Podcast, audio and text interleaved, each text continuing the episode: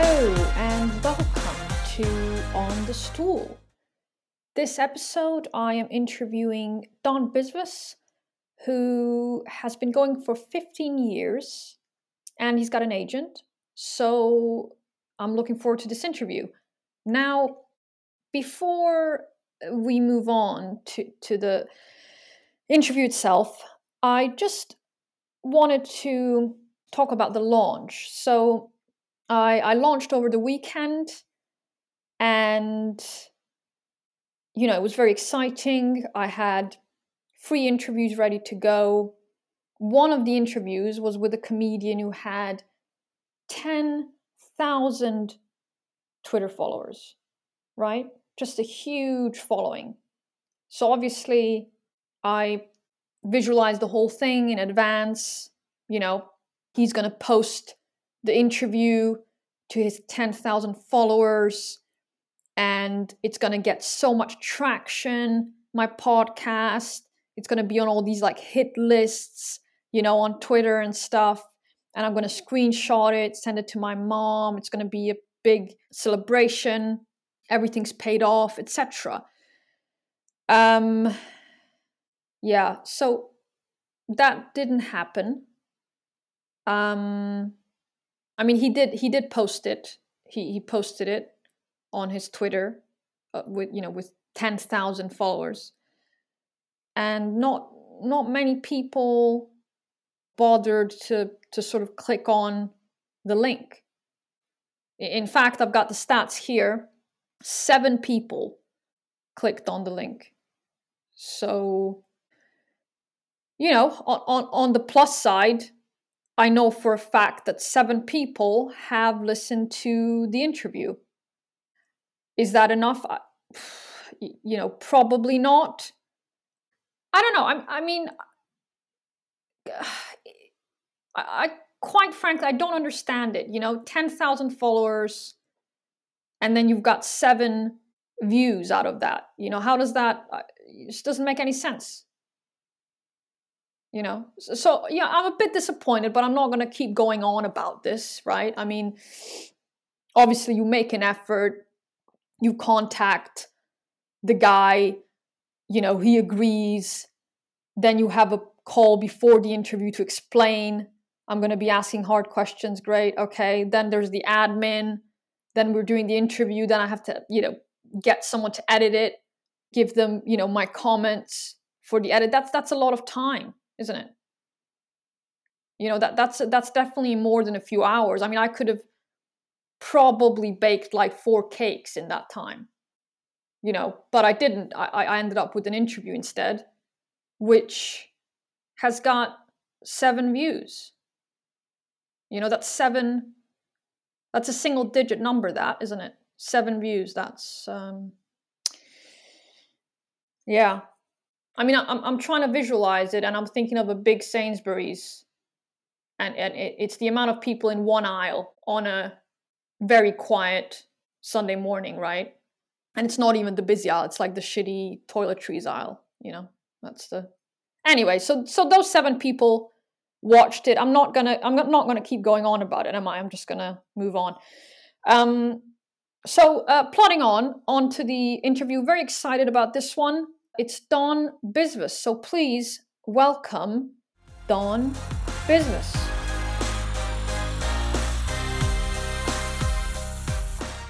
Biswas, welcome. Welcome to the show. Hello, thanks for having us. Yeah, no worries. I'm very delighted that you agreed to come on. Oh, yeah, I'm looking forward to it, see what happens. Um... Yeah, very unpredictable, these things. So, just to uh, sort of reiterate, I'm going to be asking you some difficult questions, and you have the right to invoke the the bruise ego, ego button twice during this interview, um, or you can use a safe word if you like. Just a yeah, bruised ego button sounds fine. Yeah, I'll be happy with that. Great, great stuff. Um, so uh, Don, could you describe your act for us, perhaps? Can I use the bruised ego button now, please?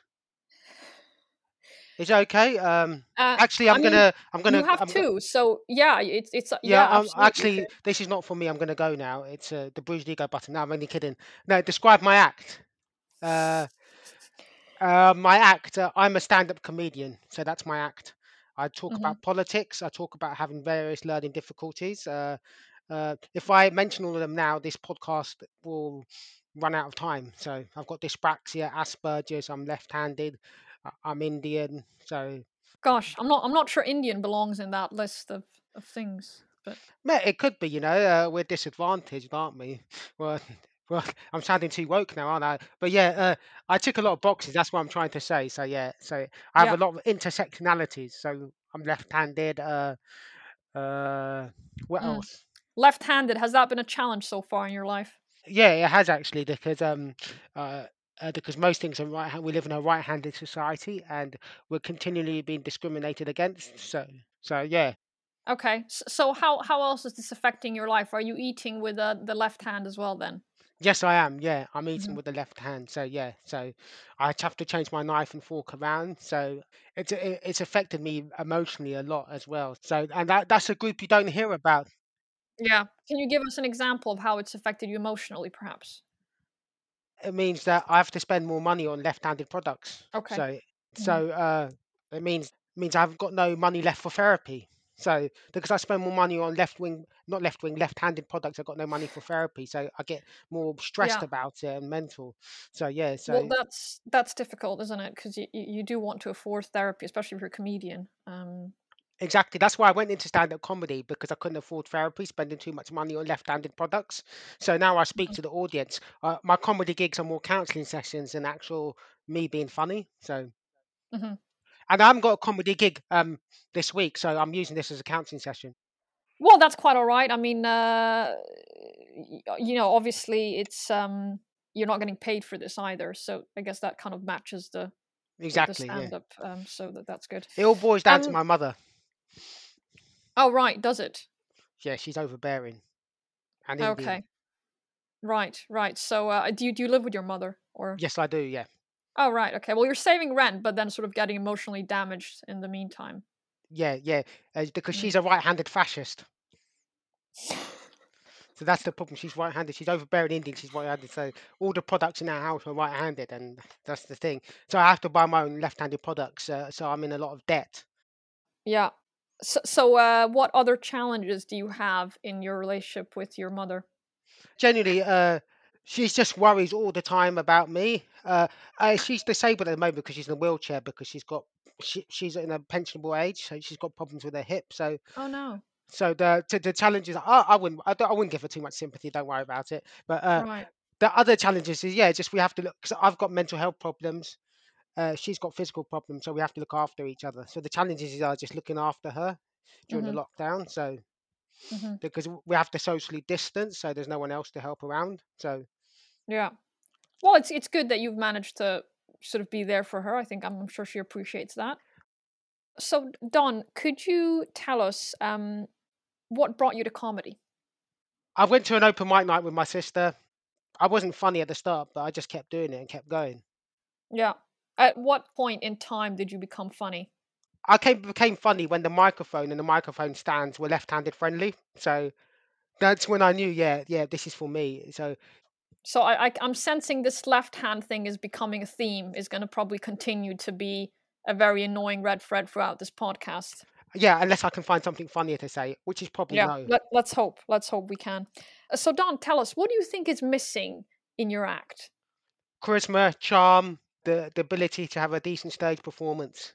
Because I'm a decent gag writer, but sometimes I muffle my words. I've got a weird stage presence because I'm slightly autistic.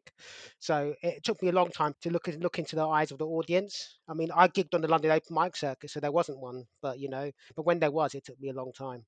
Mm-hmm. Okay, so so you've you've kind of brought up a lot of challenges there. Uh, what do you think you could do to exude more charm? Is there anything that we could we could do? No, I've got charm, but it's more nervous. So it's and maybe that's an antidote to the slick comedians you see. Right. So aside from the nervy charm, you mentioned you mentioned sort of stage presence. Now, what what do you think we can do to help your stage presence? Maybe I mean, could we change the physical appearance? Could we put accessories in in your hair? What what are you thinking of the options here? When it's lockdown, I definitely need a haircut. Uh, maybe put Okay. some accessories in my hair. Uh, Okay. What what kind of accessories would you would you like? anything from Claire Accessories, the shop. So once it opens anything like rubber bands, hair bands, clips, I've got a lot of hair. That's So a, that's I mean that's a very cheap uh, option. I mean if you you know because this is a hypothetical scenario. What you know can't you go for a more high end product in your hair? No, that's fine because then uh, if my jokes fail, fail, I can pretend I'm a prop comedian. So you know, I've got two Okay. things. So, so you want them to sort of look quite big, exaggerated, and vulgar. The accessories. exactly. It'd be a hmm welcome distraction. So uh, they'll remember me. Uh, yeah, I don't remember his jokes, but he had some nice accessories or terrible accessories in his hair. So, and plus, also, I can get sponsorship from Claire's accessory as well. So that could be a second revenue stream. Um. Yeah, I mean, I, I suppose that that's true. That's true. It could be, you know, something for the paid ads, etc. I I suppose in order to have that sponsorship, you would probably need to be of a certain level, right? You you probably need like the million Twitter followers or something like that. I've got three thousand at the moment, so I'm working on it. Mm, yeah. You're also a uh, well, if if I if I dare say so, you're also a short comedian. Do you think this reduces your stage presence?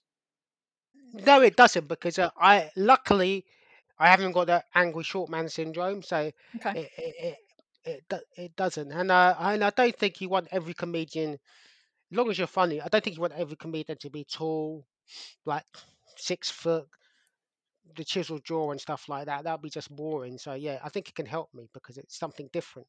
something different about you yeah do, do you ever come across um challenges with the with the mic stand you know if, if a, a particularly tall comedian has just been on and they put it very high do you have to sort of fumble with that for a few minutes Well, I can play to that. I just say it's too high for me, and the audience automatically laugh. But what I've done that to challenge that now every gig I do that, audience automatically laugh. But at every gig now on the side, I also bring a step ladder with me just in case that does happen. So the hmm audience laugh. I bring out my step ladder, and you know that helps me. So i mean the step ladder that, that's definitely going more into prop comedy now Claire's accessory step ladders, yeah, yeah, it's pop yeah comedy, but it's, it's super useful. So yeah, yeah well, well i think maybe Claire's accessories would also be more willing to, to sponsor you if you if you can kind of already prove that you have experience with props right yeah, and maybe I could put Claire's accessory on the step ladder so they can see the actual sponsorship, and on the mic stand as well. Yeah. I suppose that would only really work if if the stage is elevated, and uh, a lot of the open mics, the stage isn't actually elevated. So No, yeah. The only way I can combat that is I have to bring my own stage to a gig, and that's going to be very heavy to carry around the tube. So I might do that or get a foldable stage. So I mean, that's a that's that's quite an exhausting road to sponsorship, isn't it? Carrying your own stage to from gig to gig. not really, because during lockdown I've gained about a stone in weight, so I can burn that off by carrying a stage from gig to gig. So it's quite good. I get a Okay. cardio workout, kill two birds with a stone. So I don't have to go to the gym. I save money on the gym. That money I save on the gym, I could use to buy left-handed products. Yeah, yeah, that all makes sense. That all makes sense. So we're going Uh, round in circles. So yeah, so yeah. I mean, let's. I, I guess there is a risk of you hurting your back though if you're carrying a stage around. So we'll have to take that into consideration. I I work in a during the daytime three days a week uh, in a post room, and I had my manual handling training, so it shouldn't be a problem. Okay. Okay. Great. Well, you know, uh, Claire's accessories. If anyone's listening to this, uh, you know, someone's up for up for sponsorship. That's good. So, Don, uh, tell us how how do you think it's it's going so far in your comedy career? It's going very slowly. Uh, I, I've been doing it for 14 years, but uh, the good thing is I've let it grow organically, so I haven't forced it. So uh, I'm enjoying, even though I'm not where I want to be after 14 years, I'm still really enjoying it. Okay. So, so 14 years is is quite a long time. Um, do you think, looking back, is there anything you could have done to perhaps enhance the the the progress and the success rate a little bit in those 14 years? I think uh, one thing uh, is to work harder, get your followers on Twitter, keep developing material, write an Edinburgh show and stuff like that. Keep networking. I never did any of that. I was just a bit, to be honest, a bit lazy. Mhm. Mhm. Okay. Okay. A bit a bit lazy, right? I mean, is there anything that you could do to be to be less lazy? Do you think? Uh, I think motivation is the thing. So um, I try and have motivations to keep me active. Okay. Um, I, I suppose I've I've heard this that exercise also helps motivation. Maybe vitamin pills as well.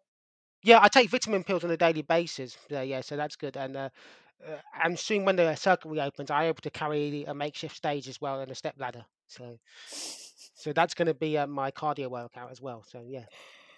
Yeah. Okay. Okay. Now you mentioned um, having uh, dyspraxia. Has this been a challenge in your comedy career? Fuck no. It's been great. It's given me 60 minutes of new material. It's easy. I can stop talking about being Asian because there's too much competition in that market. It's been brilliant hmm for a made up condition as well. no, it's not made up, but yeah, it's been great. I've just got more material. I can I can read like 30 dyspraxic jokes a day because it's just easy. I just do variations of my old jokes. Now you, you kind of made a joke there about you know making up a a condition, but but really, do you think that having dyspraxia actually uh, differentiates you from all the other comedians out there? Uh, used to do, but now there's other comedians trying to get into my um, territory and talk about dyspraxia. There's other dyspraxic comedians, and I must take them out. So, so Mm. it used to, but now there's more comedians talking about it. Do you think the market has a demand for you?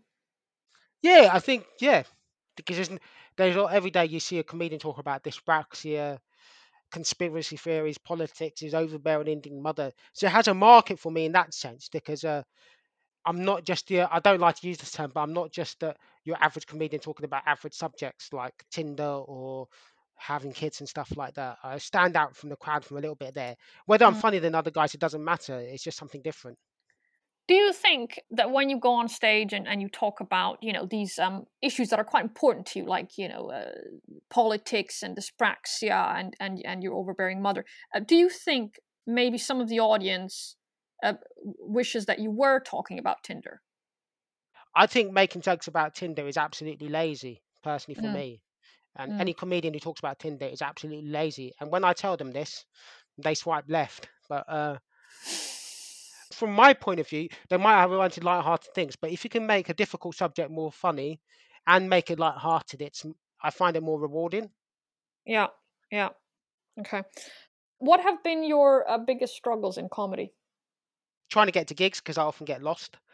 In all seriousness, another big thing is confidence. That's been my biggest struggle. Confidence. Uh, I know, and I'm being serious here for a moment. I know I'm a funny girl. I know I make people laugh, and some of the stuff I talk about may be niche, and I'm worried that I'm not your everyman type of comedian. hmm But yeah, I know I'm funny, and I know I can make people laugh, and I just got to be more confident with myself. So, so, and I think uh, I was discussing this with a friend the other day. A lot of people I know in comedy, and I'm not trying to generalize, who've done well, are privately educated, and they got that inner confidence built within them so their, their comedy may not be the greatest, but because they've got that confidence, so confidence is a hugely important thing for anyone who wants to make a success in life, especially in comedy. You need that Mm, confidence to progress. You need to believe hmm in yourself. Why are you uh, not on television yet, Don? Because my mum won't let me on it, so I'll break it, especially with this lockdown weight. Is that the first time you've uh, you you you sit on furniture without your mother's blessing? Yeah, yeah, I sit on lots of furniture. So at the moment, I'm sitting on a chair. So Well, that's sort of classic arrangement. I'm sure that's Yeah, you get you get two types of you get the classic arrangement and an orthodox arrangement where you can sit on the television, you can sit on a radio, or you know on Mm. a bed. So and but I like the I prefer the classic arrangement of sitting on a chair. So I'm a bit of an orthodox. Wh- What is it that brought you to sit on the television? Were you sort of angry that you were not on it, or what was the motivation behind it? Just laziness, you know. I couldn't find the chair, so you know this TV looks quite sturdy. I'm just going to sit on it. So you know, and I ended up breaking it. Oh gosh. So I broke into TV then. Okay, so aside from the physical breaking of your television set, why do you think you are not on television, considering that you have an agent? I just recently got the agent, and uh, it takes time. Uh, hmm w- one of the reasons why I wasn't on it before because I simply I wasn't ready. I've been going 14 years. It could take me a few years to be the finished article, and still I've got a lot to learn. So I'm not the hmm finished product. It's taken me a long time to craft my material, to get the stage presence, and so forth.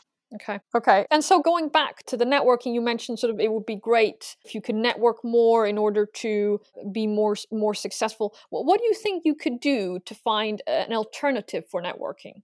I'm slightly on the spectrum. I'm not the best conversationalist. Only reason why I did this podcast is because you share your name with a big TV producer. So I got the wrong Rosanna. So, but I'm happy to do it now. I really enjoyed it. But you know, so Mm. Well, I'm sorry to disappoint. I'm not related to the TV producer. I can't get you on TV. I'm afraid. Radio. I, am not related, Don, to the producer. I I, no, I, I don't know. Thanks who it is. anyway. Yeah, sorry, sorry. Don, if there was a film made of, of your life, right, what do you think the trailer would show? It will show me the struggles of growing up in Wimbledon in a semi detached house uh, with dyspraxia coming from a traditional middle class English family. Uh, getting sacked from every job I ever had and going into comedy. So it'll be like a it'll be a coming of age story. So mm-hmm. and then it'll be me uh, conquering comedy. And at the end of the film, it'll show me like my most successful moment, which is getting that sponsorship with Claire's accessories. so, so yeah, so that'll be the end. So yeah, so struggling suburban boy with learning difficulties to success yeah. moderately successful comedian who gets sponsorship with a with a retailer so that be yeah. It's a story that no one has heard before, but probably no one wants to hear. Now, drawing towards the end of this uh, of this interview, Don, uh, do you think you have uh, learned anything about yourself throughout the the past uh, half hour? Yes, that I chat absolute crap. uh, I, but uh, if I've learned anything, I don't think I've learned anything. I just uh, one one thing I've learned is just uh, in myself is just to be more confident and uh, in, in moments of sincerity, I'm talking now. Yeah, just to be more confident. That's all. Yeah, and uh, that uh, I think we should help other people. So yeah, if if we become successful, we should help other people who helped us during that journey and help other people who are struggling. You know, I know that sounds a bit cheesy and a bit cliched, but yeah, that's it.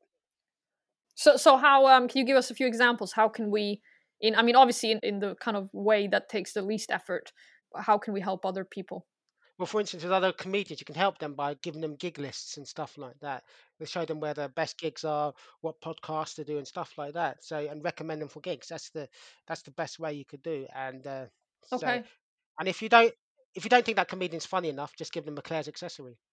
Mm, mm. I, I think it's quite noble of you that out of out of all the sort of people in the world, you've you've chosen to um, help comedians. I think they need the most help. Have you seen us lot? You know, we've got undiagnosed learning difficulties. You know, probably half the circuit is autistic, but they don't know it, do they? So, so comedians need the most help. Well, why would they go on stage and speak to total strangers? Great. Well, Don, uh, thank you so much for coming on. It's been a pleasure speaking to you. Thanks very much. Cheers. Thank you. Thank you, Don Biswas, everyone. Don Biswas. Cheers.